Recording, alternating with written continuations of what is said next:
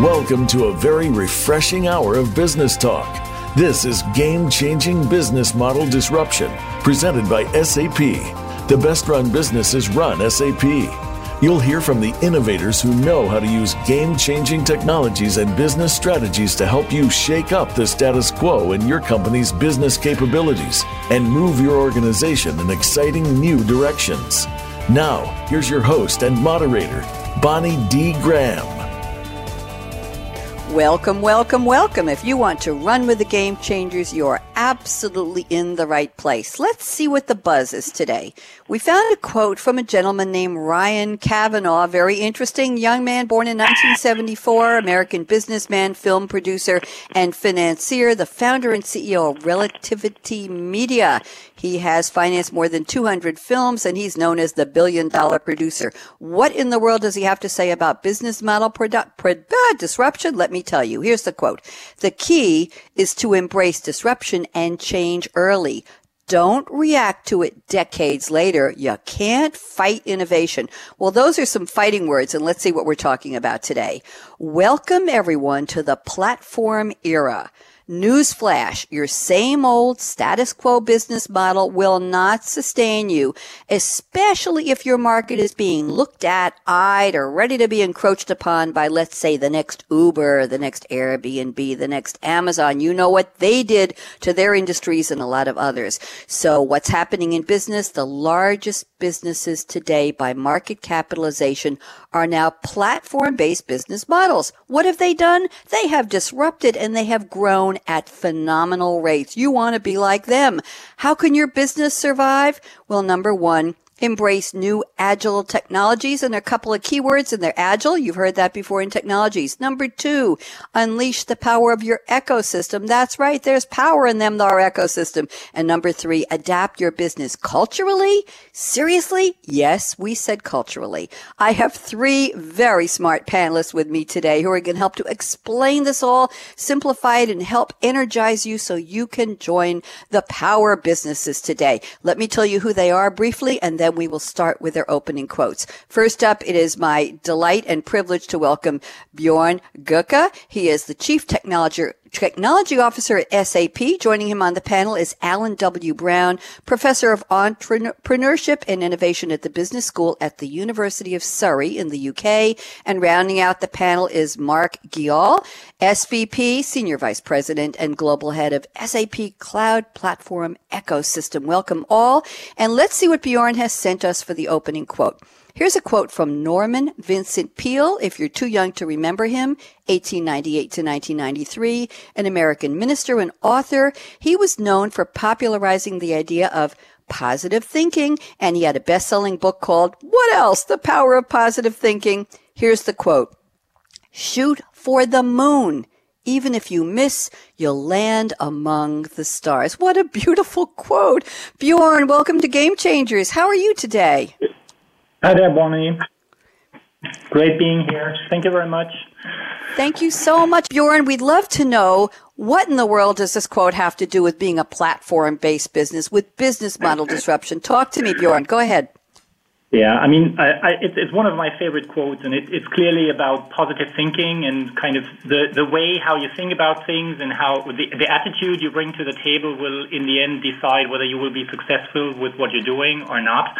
And uh, this is definitely one that, that tells you to think big, to kind of reach out to a, a big and ambitious goal, um, and give it all you can, and try to be successful with it. And even if you if you don't directly get there, there's enough good things happening left and right that will get you uh, forward. And, and I think that's that's important. And, and in my role as a chief technology officer, frankly, there's uh, so much that IT has done uh, in the past which didn't go exactly where it was supposed to go, and there's so much hype and uh, expectation towards new technologies that are coming up that will impact what we're doing in the future that you have to be a notorious uh, optimist, and uh, I think that's the right quote for that.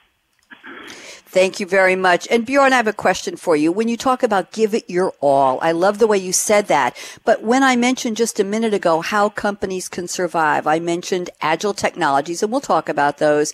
I mentioned yeah. the power in the ecosystem, but I also said learning how to adapt your business culturally. Is give it your all applied mostly to adapting your business culture, or would we say it applies to everything I mentioned?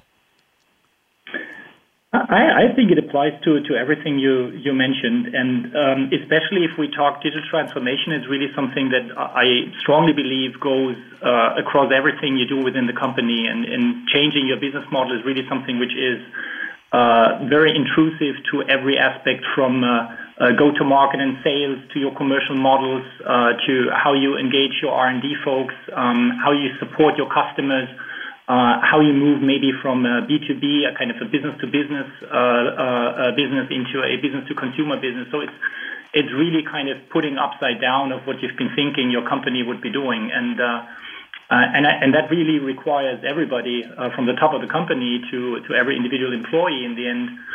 to start moving with you, so it's really everybody um, showing an all-in attitude to to what needs to happen. Thank you, Bjorn. Very interesting, and, and how appropriate to have a quote from Norman Vincent Peale, and who is the author of The Power of Positive Thinking. And I think that's what you're saying here. So thank you. It's such a pleasure to have you on the show. And now it's my pleasure to welcome Mark Geall, Senior VP and Global Head of SAP Cloud Platform Ecosystem. And Mark has sent us a quote from Rupert Murdoch. He's still with us, born in 1931, Australian-born American media mogul. Come on, you all know who he is. He started News Limited Limited. He is has full control as chairman and CEO of the global media holding company News Corporation, the world's second largest media conglomerate. Look him up if you don't know who he is. And here is the quote. This is a familiar quote, and I think it's very appropriate today that Mark has picked. The world is changing fast. Big will not beat small anymore. It will be the fast beating the snow, the slow. Mark, Geall, welcome to Game Changers. How are you? I'm very good today, Bonnie. Thank you. Thanks for joining me. Tell me about this quote, Rupert Murdoch. How did we get him on the show? What would he have to say about this topic? Well, uh, it's not often I look to uh, an Australian media mogul for inspiration, but uh, I think in this case it, it's, it's pretty relevant. I mean, we're seeing a lot of change today. This, this whole show is about business disruption and how the fact that the companies need to, to act very quickly. They need to to accept failure and they need to, to try things and iterate and, and try again, right? And I think that to your point before, there's a lot of cultural change that needs to happen within organizations. Um, it's a it's a mindset shift in many ways, and I think you know Rupert got it spot on, right? That uh, it's not about the size of the business anymore. It's about how how you can be agile and how you can move quicker than the competition uh, to beat them. So um, it's all about how you how you manage risk, how you manage change, and do that in an effective way. Thank you, Mark. Very interesting. Does this go back to culture? I was asking Bjorn that question a few minutes ago. Does it go back to the culture of the company, leading from the top, energizing the workforce, energizing management, saying, yes, we may be big, we may be known for being established and an incumbent in our field, and maybe a little clunky and set in our ways, but now's the time to mobilize and be fast. Is this something that can happen with uh, language from the top? What do you think, Mark? I think it's a really it's a good question, and it's a it's a, a very significant challenge for many organisations. I think you know digitization and digital disruption is about how do you leverage data and how do you leverage information more effectively. Many organisations that that we see and, and we speak to have set up or set themselves up almost as as information hierarchies, right? Your classical business. Mm-hmm um, all the information sits with the CEO. Some of it filters down to the board, a little bit more into the, the next line of management. And I think you know what we need to do is, is flip the business on its head, right? You you need to make information almost a commodity, right? Make it accessible to everyone, and that requires mm-hmm. a very different mindset. It requires a very different way of of managing the business, even of setting up the business, right? Your organizational hierarchies and silos don't work um, in this type of in this type of paradigm. You need to bring different skill sets together as small agile teams and, and have them go out and, and, and drive this change. So big challenge for, for many organizations and and many are trying to wrestle with that change. Thank you very much. I'm, I'm so intrigued that we're talking about the people side of the equation. You know, we talk about business models and everybody thinks, yeah, put down a process and train everybody and get your mission statement lined up and decide where your investments are going to be. And it really all boils down to people. So thank you very much. And now I would like to introduce our third panelist, Alan W. Brown, professor of entrepreneurship and innovation at the business school at the University of Surrey. And Alan has sent a very interesting quote to us. We've heard heard it many times attributed to Einstein and Yogi Berra, but I think I found the real source. His name is Johannes Lambertus Adriana Vander Snepshoot, who was a computer scientist and educator. He was the executive officer of the computer science department at the California Institute of, Institute of Technology at the time of his death in 1994. And here's the quote, in theory, theory and practice are the same, but in practice, they are not. Professor Brown, welcome to Game Changers. How are you? I'm doing great. Thank you. Thanks for joining me. Talk to me about this quote. How does this apply to our topic? We're turning traditional business models inside out, upside down, and talking about platform based businesses. So relate the quote for me, please. Well, in my position, I'm, I'm working in a university now, having spent more than 25 years in industry.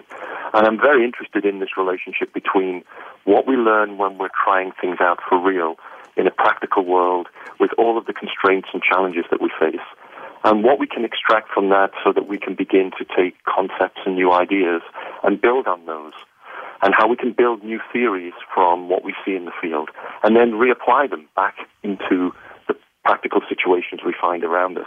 And that, to me, is two sides of the same coin. And we find ourselves in a very interesting situation in the digital transformations that are going on in business right now.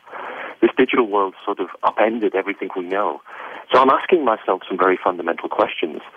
For example, if I went to a really good business school 10 years ago, and mm-hmm. I've been practicing what I've been told in the business school, and I'm now mid-level manager, doing well in my organization, what do I think about those theories that I was taught 10 years ago? How do they apply to me today?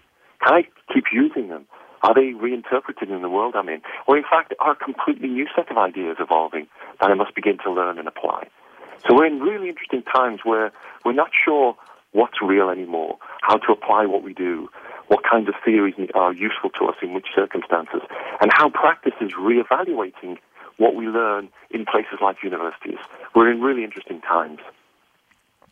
We certainly are. Very interesting. And Alan, you brought up an interesting point. I want to just go around the panel and ask a question here. I don't usually do that, but I think it's appropriate when we contrast what I call the incumbent, the established. I sometimes call them the big behemoth companies that are set in their ways. And we contrast that with startups, talk about agile, talk about new, talk about developing an exciting ecosystem, talk about starting culturally in today's mindset, Alan, going back to your idea of what did you learn 10 years ago? Well, if you're a startup, you may be looking at today's business philosophy, today's business mantras. So how does this go on the landscape of business? Do you think startups are going to be the winners who are able to shift because they're already there? Alan, let me start with you and then I'll go around the panel. Thoughts about startups versus established businesses. What do you think?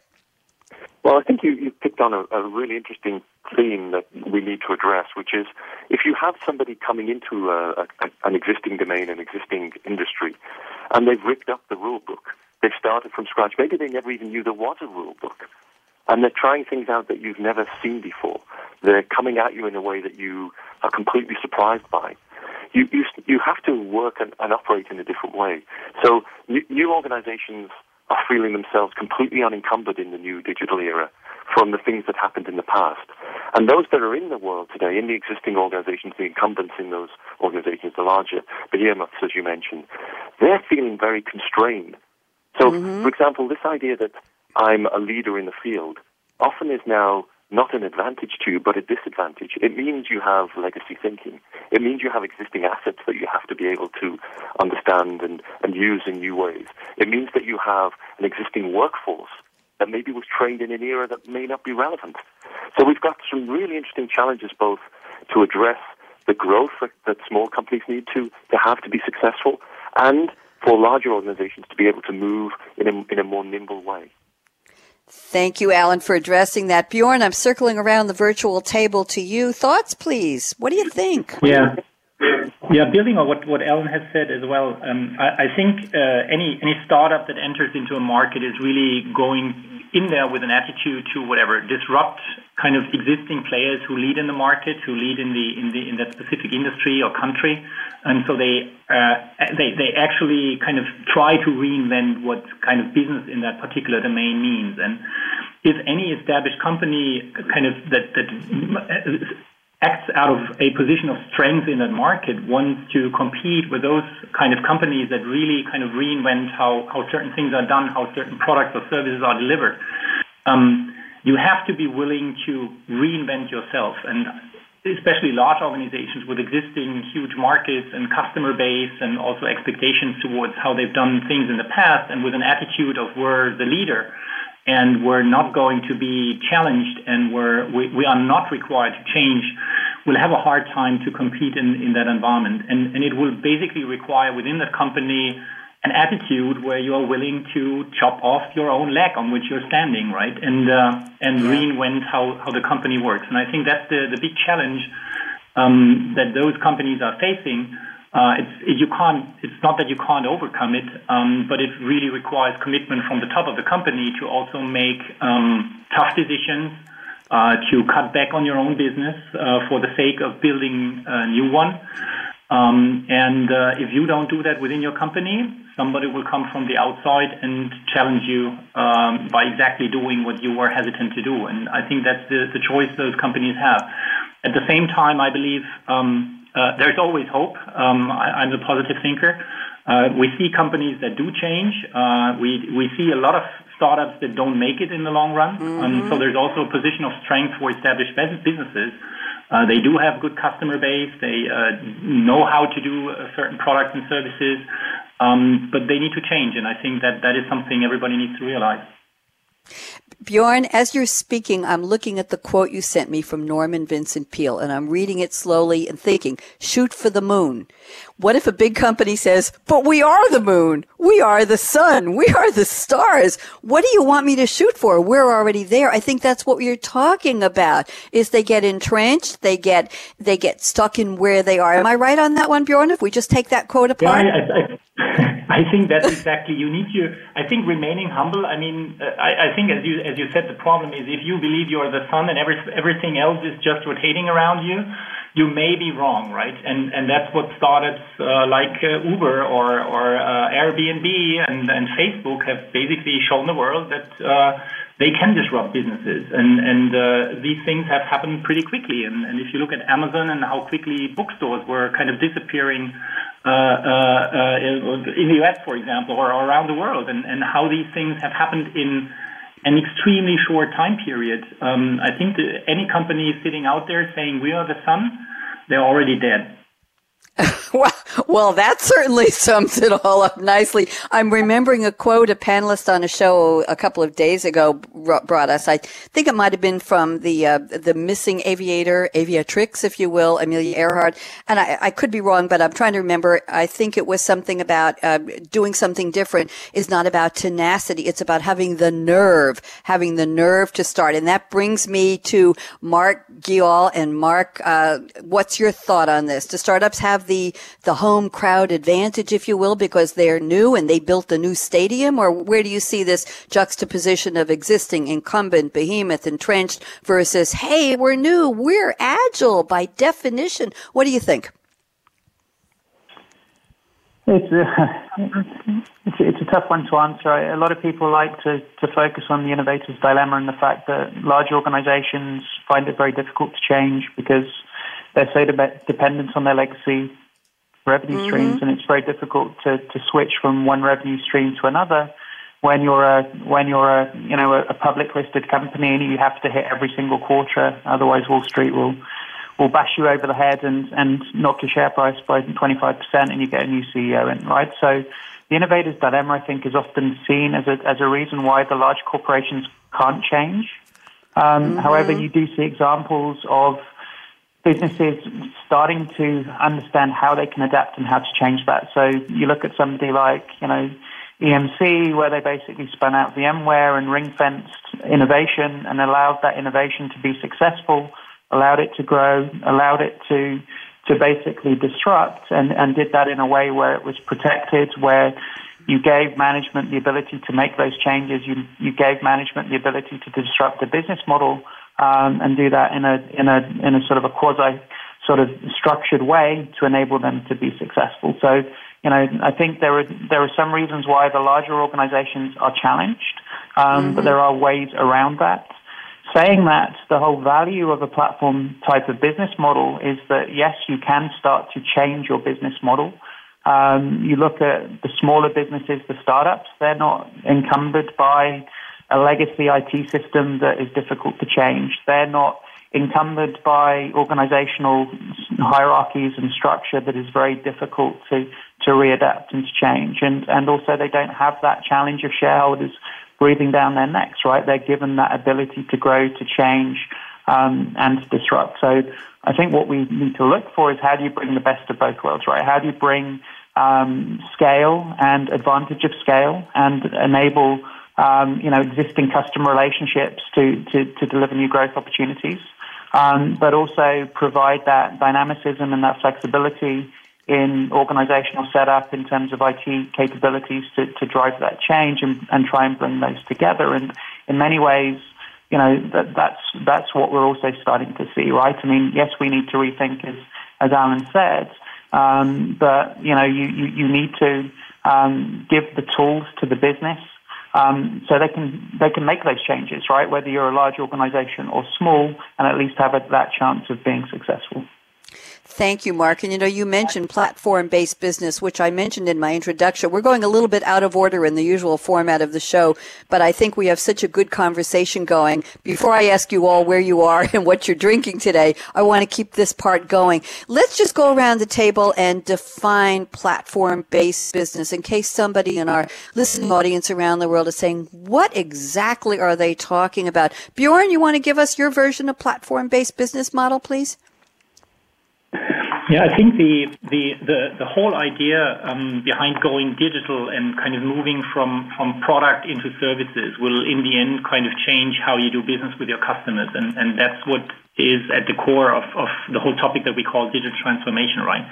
So what you need in the end is a uh, a platform in the sense of um, a, an ecosystem of partners you work with. Um, in the end, you will not be the only one who delivers a capability. And by creating a network of, of partners and ecosystem and providing them a platform to become part of your business model and working with you, that will actually drive uh, the change and will will uh, be um, determining whether um, the reach you can create is uh, very limited or whether you have a chance to really reach out broadly. And and good examples are companies, as I said, like Airbnb, which have really created a platform for uh, individuals and, and uh, corporations to provide um, uh, space and, and, rent out uh, rooms and apartments and houses uh, globally, and, and that has been driving the, the digital model um, against uh, kind of hotel chains and and that that's what makes the difference. Or Uber is a very similar thing. Or take, uh, think Facebook, uh, which doesn't own a single piece of content, uh, while it's one of the biggest kind of news channels uh, in the meantime and the biggest marketing platform. So the content is provided by others from the outside into um, kind of a business model which provides a uh, appropriate platform for that. Thank you, Bjorn. Very interesting. I want to get Alan Brown's thoughts on platform-based business model. How do you see it, Alan? Well, I think we, we've seen for many people uh, quite a shift between product-based businesses, uh, service businesses, and platform businesses. So let me give you a simple example. Mm-hmm. Um, if, if I sell hammers, then I'm looking for people who want to buy a hammer, and I sell a hammer for a particular price. What most people want is not a hammer; they want a picture hung on their wall. So mm-hmm. I can mm-hmm. sell the service of putting pictures on walls, and people would come and and put the picture on a wall, and you would um, part of that would be, of course, they needed a hammer in order to knock in the nail.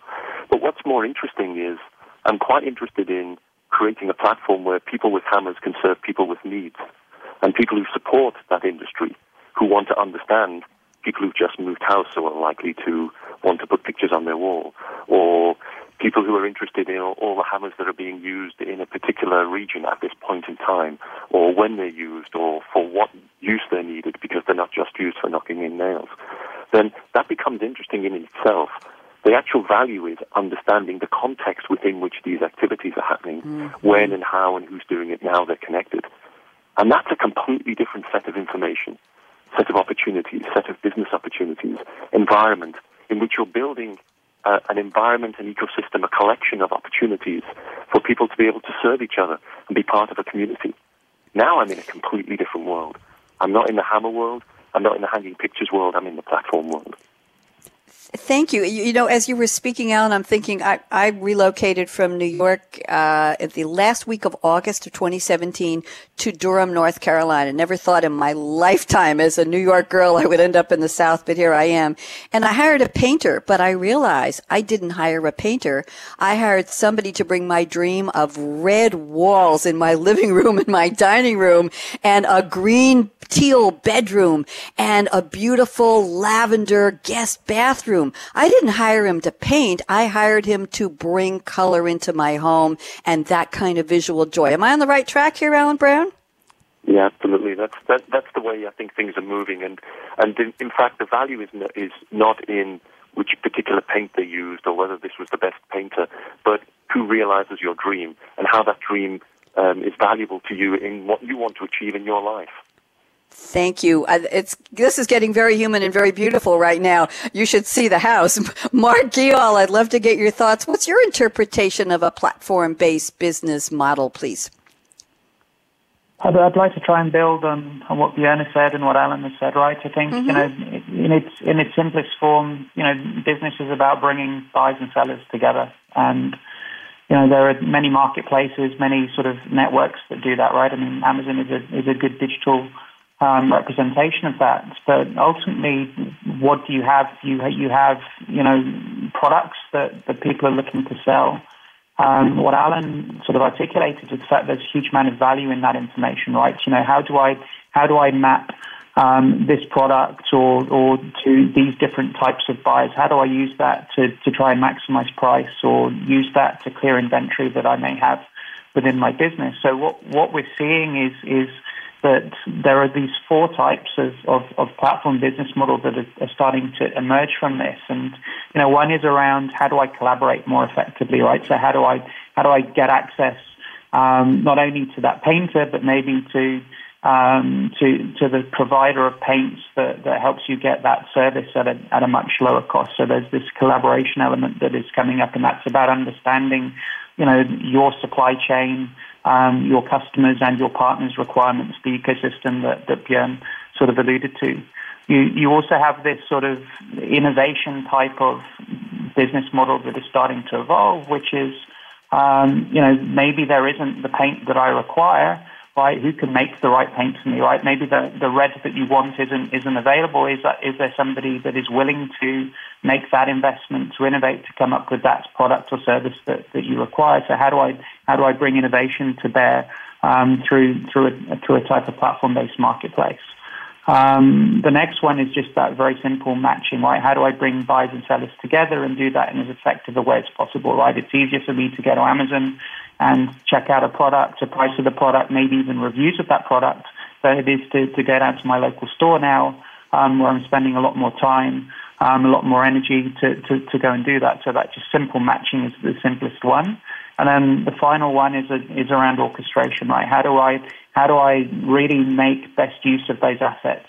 Um, that I have, right? I mean, Uber in many ways has, has transformed an industry because it's putting mm-hmm. those those cars, those drivers to to to work in a in a much more effective way. So, you know, at its core, it's about you know bringing buyers and sellers together, understanding the information that is out there on these marketplaces, on these platforms, and now either delivering new services um, or new value to, to to those customers. So. Um, you know, the, the, the, platform is, is what you need to support those different types of capabilities. Um, and doing that is in now enabling, you know, companies to, to, to rethink and, and to disrupt, right? Because it's getting that flexibility and that insight from the information and, and the networks that are being built. Thank you very much. Very, very intrigued with all of this. You know, the flip side that we, we won't really have time to talk about on today's show is what happens in the aftermath or in the wake, if you will, of these disruptions. Because I know from people in New York who've been holding taxi medallions for years and years as part of their family inheritance, their legacy, their passive income when they retire. And along came Uber, Uber, and I don't have to tell you what happened to the value of medallions, tumbled from a couple of million down into the mid hundred thousands and even lower and lower. So there, there's the flip side of how do industries reinvent themselves and become agile, but maybe they don't know how. That's a whole other topic, another conversation. But you know what? It's time for me to get a little bit up close and personal with my panelists, as we always do here on Game Changers. So, Mr. Bjorn Goerke, I'd love to know where are you today speaking with us? And Bjorn, either what's in your cup today while you're speaking to me, or what do you really love to drink that makes you happy, happy, happy, and feeling agile and on top of the world? Okay, I am in my ivory tower, uh, fifth floor in uh, the middle of nowhere, Walldorf, where uh, SAP happens to have its headquarters. Uh, so that's where I'm currently am. I have uh, next to me a uh, glass of profane tap water. I wish it were I wish it were water from Mars, actually, because I think even though Frank Sinatra might have disagreed with me, but I think that's actually the beverage, the only beverage, the only drink actually that would kind of move mankind significantly ahead and solve a real problem. Thank you very much. Professor Alan Brown, where art thou and what drinkest thou? What powers the professor?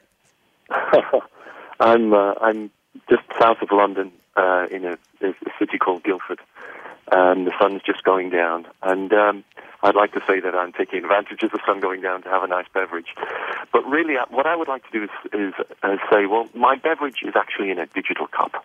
Let me think about this for a second. So I've got this um, paper cup in front of me, but there's electronics in the cup. So really? in this digital world, I can put a digital wrapper around any device including a cup. And it would tell me where the cup is. It would tell me what's in the cup because it can weigh the cup. Maybe it has a temperature sensor that tells me if the drink is hot or cold.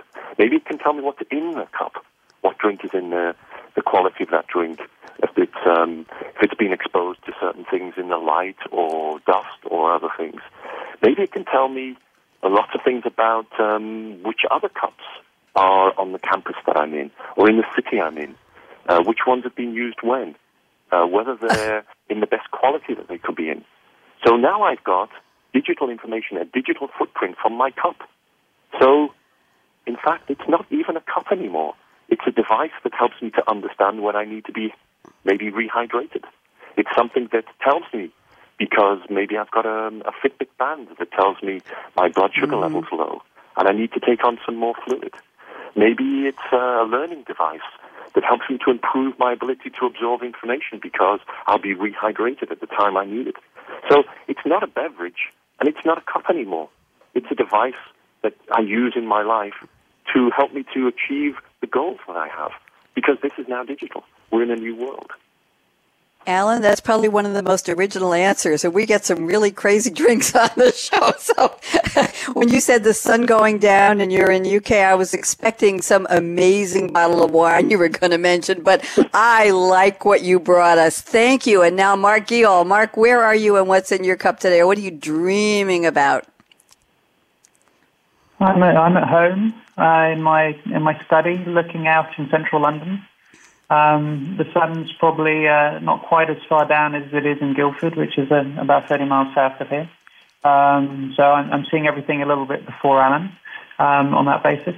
Uh, what's in my cup? Uh, I'm going to be a bit boring. I'm going to I'm going to go for a, a gin and tonic, which is my my favourite drink. But I'm not going to go for any gin and tonic. I'm going to go for a, a Tarquin's uh, Navy Strength gin, the Sea Dog as it's known with a fever tree tonic. And and what's interesting about that, and it's maybe a slightly different spin on on disruption. So Tarquin's is a is a, a small business. It's a startup that was founded by a 27 year old um, gin enthusiast in Cornwall, in southwest of England. Um, he is now starting to disrupt the gin industry with his artisan gins. Um, this particular gin, the Navy Strength Sea Dog, won the, the best gin in at the uh, the San Francisco Wine and Spirits Awards, I think in 2017 and 2018. That's correct. From a 27 year old who, who thought, okay, I'm just going to do things a little bit differently um, and go after the global market, even from my from my sort of uh, small distillery in in the southwest of England. And the reason I've I've matched it with a Fever Tree, Fever Tree is my favorite tonic. Um, Fever Tree was a, a an IPO back in 2012. Now I think in the UK, a, a good friend of mine was one of the first investors in Fever Tree. Fever Tree basically said, you know, the whole the whole tonic industry is wrong. You know, people like Schweppes basically put this horrible stuff into the market that, that kills your drink. If three quarters of your gin and tonic is tonic, why skimp on the tonic? And Fever ha- has a business model of bringing one new mixer to market every year. They started with Fever Tree Tonic. They then brought Sicilian Lemonade. They have brought special varieties of of um, of um, um, cola even to the marketplace, where they go back to um, original product products. So they put real quinine in the tonic um, and really put the put the value back in the taste of the mixer and the quality of the mixer. And you know, small business again went from nowhere to disrupting an industry in two or three years uh, because they just thought differently and thought about the consumer first. Totally. And I looked it up while you were talking about it. I was going to tell you I was on the southwesterndistillery.com website and Tarquin Leadbetter, a 29 year old self taught distiller, started making craft gin six years ago on his cooker at home. He started using rustic equipment and selling it to local pubs from the back of his car. And a little bit of note here. Uh, Tarquin's gin was the first new gin to be distilled in southwest England for over 100 years. We're going to leave it at that. Yes, they did win the best gin at San Francisco World Spirits competition in 2017. Got to go get me some of that. But I have to tell you, gentlemen, that they don't allow me anywhere near caffeine on radio show days, and today is no exception. So all SAP allows me to drink, Bjorn, you might be interested in this, is water.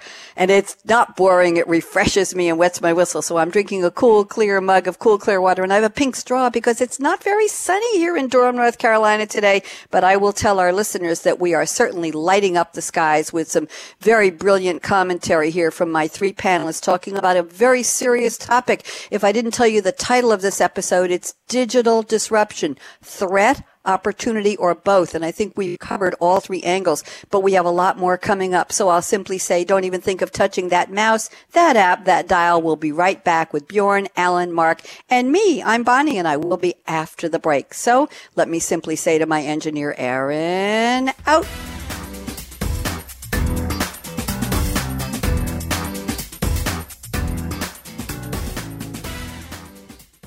Become our friend on Facebook. Post your thoughts about our shows and network on our timeline. Visit facebook.com forward slash voice America.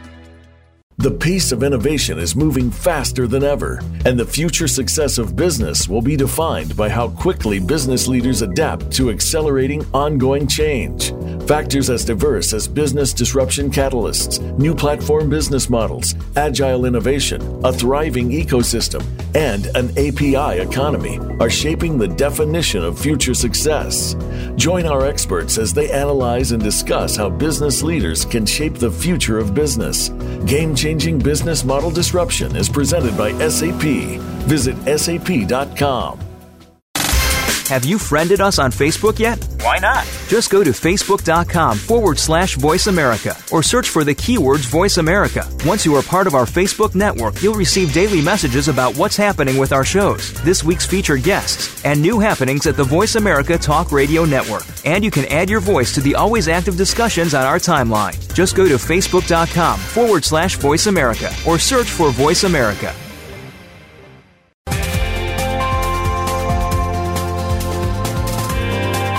You're listening to Game Changing Business Model Disruption, presented by SAP. Email your comments and questions to bonnie.d.graham at sap.com. And you're invited to tweet during and after the live show at Twitter hashtag SAPRADIO. Now, let's get back to game changing business model disruption.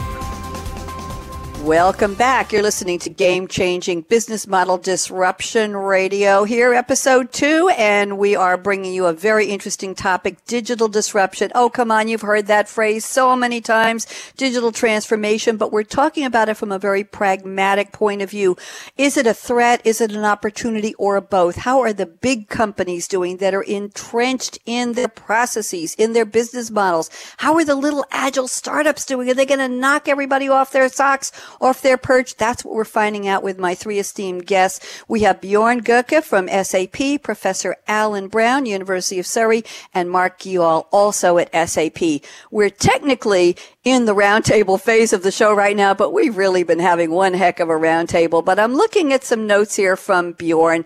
Let's tackle something we haven't covered yet, Bjorn. You say in your notes, although every company has a different opinion of what digital transformation is, it usually boils down to two core components. One, customer experience, and two, innovation culture. Bjorn, can you tell us more, please? Yeah, happy happy to share more about that thought. I mean, if you if you look at digital disruptors and, and you mentioned the startups, uh, look at what Airbnb uh, or what Facebook or uh, Amazon uh, as a marketplace and, and retail side have actually done is, of course, there's a lot of technology behind the scenes and uh, startups are probably a little bit faster in, in applying uh, whatever new technologies in, in an experimental fashion uh, to a, a, problem they want to solve, or they have a better way how to whatever commercialize, and, and there's new ideas coming in. Um, but in the end, it's not technology, it's not whether you're a startup or not. But what they've all done extremely well is um, they've changed the customer experience. Like how I get a car in the evening to get from a restaurant back to the hotel when I'm in a in a in a city uh, visiting is very different these days than it was 10 mm-hmm. years ago where you had to try to catch a, a taxi, right?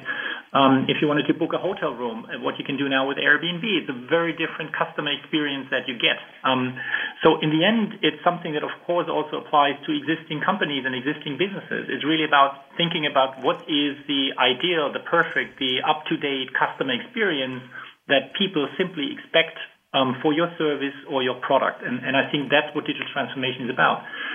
And the second important aspect, of course, is that you can't be lazy. It's not a one-time thing. It's not a, a one-off activity and then you're kind of digital and, and kind of you can lean back. It's definitely whether for startups or for established companies, it's about kind of an innovation culture. You need to keep thinking about what's next. How can I further improve? Like uh, take uh, uh, Uber. I mean, just sitting there now with an established business model will not suffice. Uh, the autonomous car will come around the corner, and that will have massive impact on the way how Uber actually does business and does transportation, right?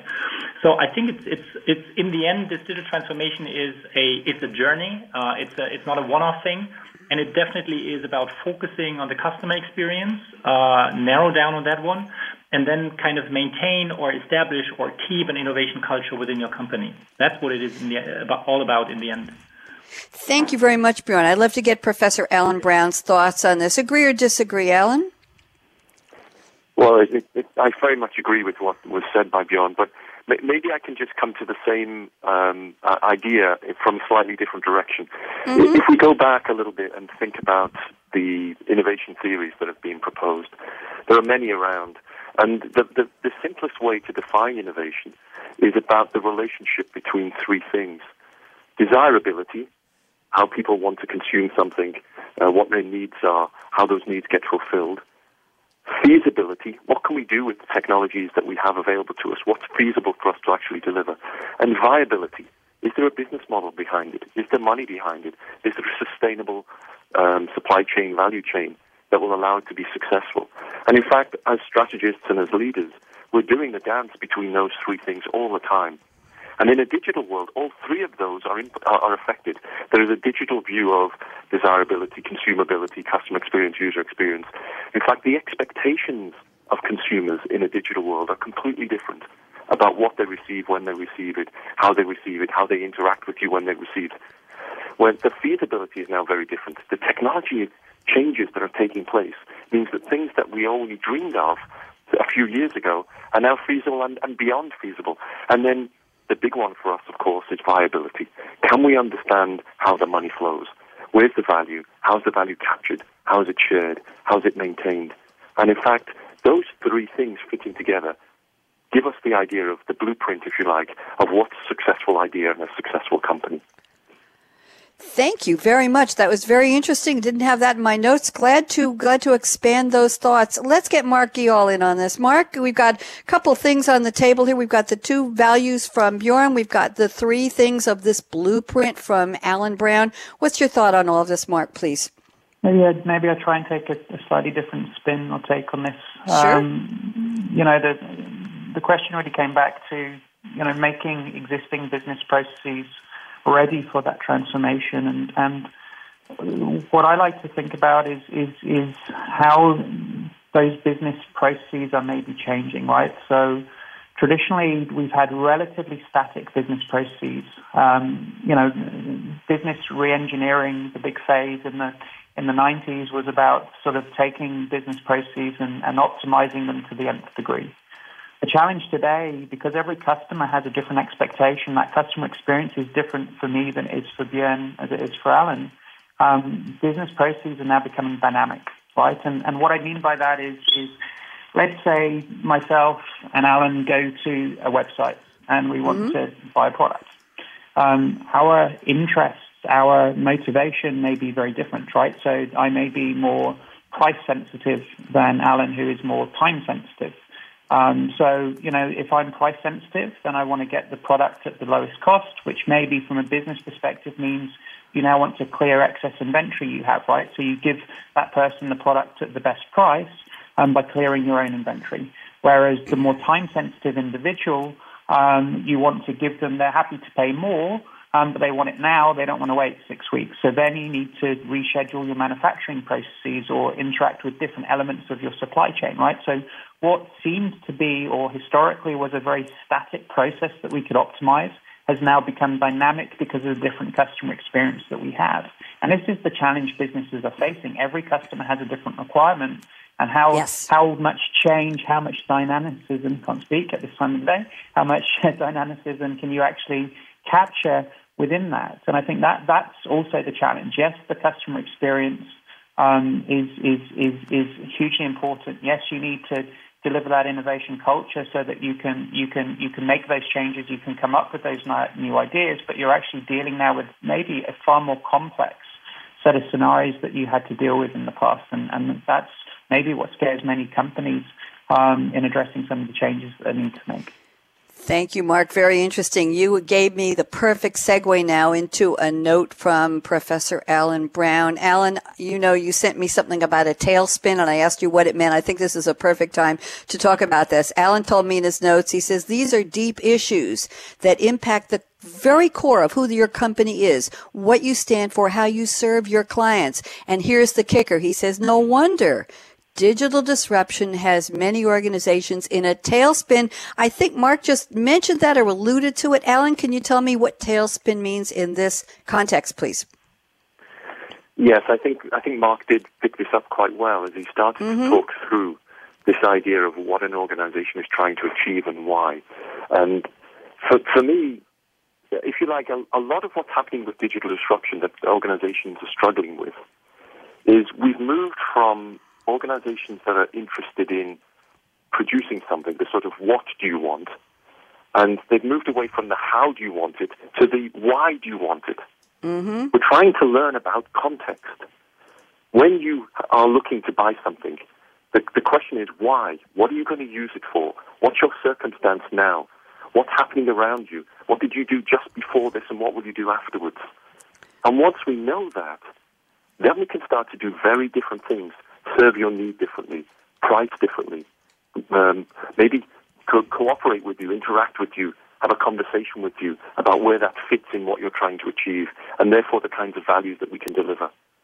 And that context from a digital world, it becomes much more easy to understand because I'm in your home with IoT devices. I may even be in your body with some embedded devices or wearable devices. I'm certainly seeing you on campus. I'm seeing you walk around the city. I'm seeing you in a factory and what's being produced. So now I've got this information and I can understand more about what's going on. I'm going to be able to do new things. The problem is, for most organizations, first of all, they don't have the data. If they do have the data, it's not very high quality. It's certainly not connected with each other in any sort of reasonable way. And then finally, they don't know what to do with it when they've got it. They don't know what questions to ask. They don't know how to interpret the answers. They don't know what to do when they know those answers that can be competitive, mm-hmm. that's strategic in their market. So they're stuck in this avalanche of new ideas and this tsunami of information, and they don't know how to act. And you guys are coming along, taking slices of this problem and looking at it in very new ways than they ever have, and making progress very quickly. Not always scalable, but making progress. So existing organizations are trying to say, what do we do here? How do we manage our existing business? How do we take advantage of the new world? How do we move quickly? How do we pull together things that weren't, uh, weren't connected before? So that was my definition of what a tailspin is. People who are just spinning from left and right, from one idea to another, without being able to connect this and without being able to have a thread through their strategy to how their company will survive and thrive. Thank you very much, Alan. And you know what? You have taken us another perfect segue tailspin. We're going to spin right into the predictions round called the crystal ball. I'm going to circle back to Bjorn Goerke at SAP. Bjorn, look into the crystal ball. I've got 60 seconds with your name on them for a prediction. If we met again, and I have a feeling we're going to be doing part two of this show pretty soon because this was a great conversation. We don't usually get into this depth when we talk about the culture side, the people side, the industry side of digital disruption. So I've really appreciated all of your insights, all three panelists. Bjorn, what will be different about this? You want to go to 2020 or later? What will we be talking about in terms of digital disruption? Bjorn, 60 seconds, go. Yeah, if you if you want to make God laugh, tell him about your plans. Um, but but seriously, um, I think just what Alan talked about. I think in five years from now, we will see that companies have actually made that connection. So technology is here, technology is ready, and it's actually we see starting and moving into corporations out of whatever mobile experience and others. Uh, data is the new oil. Um, mm-hmm. Companies know that already. They find the technology to connect the dots they learn how to interpret it. Um, software will help them judge what's in those vast amounts of structured data out of their uh, uh, enterprise systems, their unstructured data coming out of social networks, uh, the IoT, Internet of Things world. Um, they will be able to do analytics uh, across time series, so they will be able to learn from the past data they had and predict the future. Um, and intelligent software, machine learning, artificial intelligence will find its way into corporations and help decision makers there um, provide insights on how to better serve customers and how to keep an edge over competition. Thank you. Very well put. And Professor Alan Brown, I'm ready for you. 60 seconds. Have your name on them. Go. Well, I, would like to have a, a, sort of hope and an expectation and, and, and say why I think they'll be different. My, my hope is that in three, four, five years, we'll be talking much less about technology and much more about people. We'll be mm. talking about mm. people and their needs, and we'll be talking about people and their skills. We'll be talking about people and their ability to under, understand and absorb change and deal with a very uncertain world. And we'll be trying to help people to deal with that from, let's say, both from the consumer and from the producer point of view. My expectation is that we'll still be talking about technology and we'll still be trying to find out where the data is and why it doesn't work together and why there are massive, I think, uh, disparities between the state of the art and the state of the practice. The best of the best will be way off in the future, but most of us will still be dealing with all of the issues we deal with today and trying to get through our lives. Thank you, Alan. And I saved 60 seconds, but that's it for Mark Geall. Mark, go ahead. I always get to go last. Um, um, a lot of what we talked about is, is about the, the plethora of, of information, and I think the, the challenge is you, often you don't know what it is you're looking for, right? I think Picasso once said, "I did not search, I find," and I mm-hmm. think that leads us to this sort of this idea of, of almost the, the contextual UI. It's that con- it's that ability to to, to give the user, the consumer, the information they need to hopefully to make that decision. They don't always know what it's they're looking for. Um, it's the understanding of the individual. It's the understanding of the, the question maybe that they should be asking that is that is answered. And you know, if, if we don't solve that problem, then businesses and consumers are just going to drown in information. And you know, we're already spending too much time on Google, right? I would love to have a day where I didn't use email and I didn't use Google. Oh, be still my heart. Mark, I'm going to have to cut you there. I want to thank you so much. I have to do a special shout out to Thorsten Laddick and Mark Geall for sponsoring this new series, joining the Game Changers family, Game Changing Business Model Disruption Radio. This was episode number two. And a special thank you to our guests, very smart, very savvy, and very fluent in the language of digital disruption. Bjorn Goerke, thank you so much. And a shout out to Anita Regal for being in the background and in the foreground and helping us put this together with scheduling. Anita, you rock. Professor Alan W. Brown at University of Surrey. Pleasure to meet you, sir. I bet your students adore you. And Mark Geall, I already said thank you and thanks for being on the panel. Shout out also to Aaron Keller and the Business Channel team at World Talk Radio. I'm Bonnie D. Graham, and here's my call to action. Fasten your seatbelt. What in the world are you waiting for? Is it a seatbelt anymore, Alan, or is it just a wrapper around your waist with digital information talking to the car and the manufacturer in the toll booth? I don't know. Whatever it is, go out and be a game changer today. Bonnie D. Graham signing off. Have a great one. Bye bye.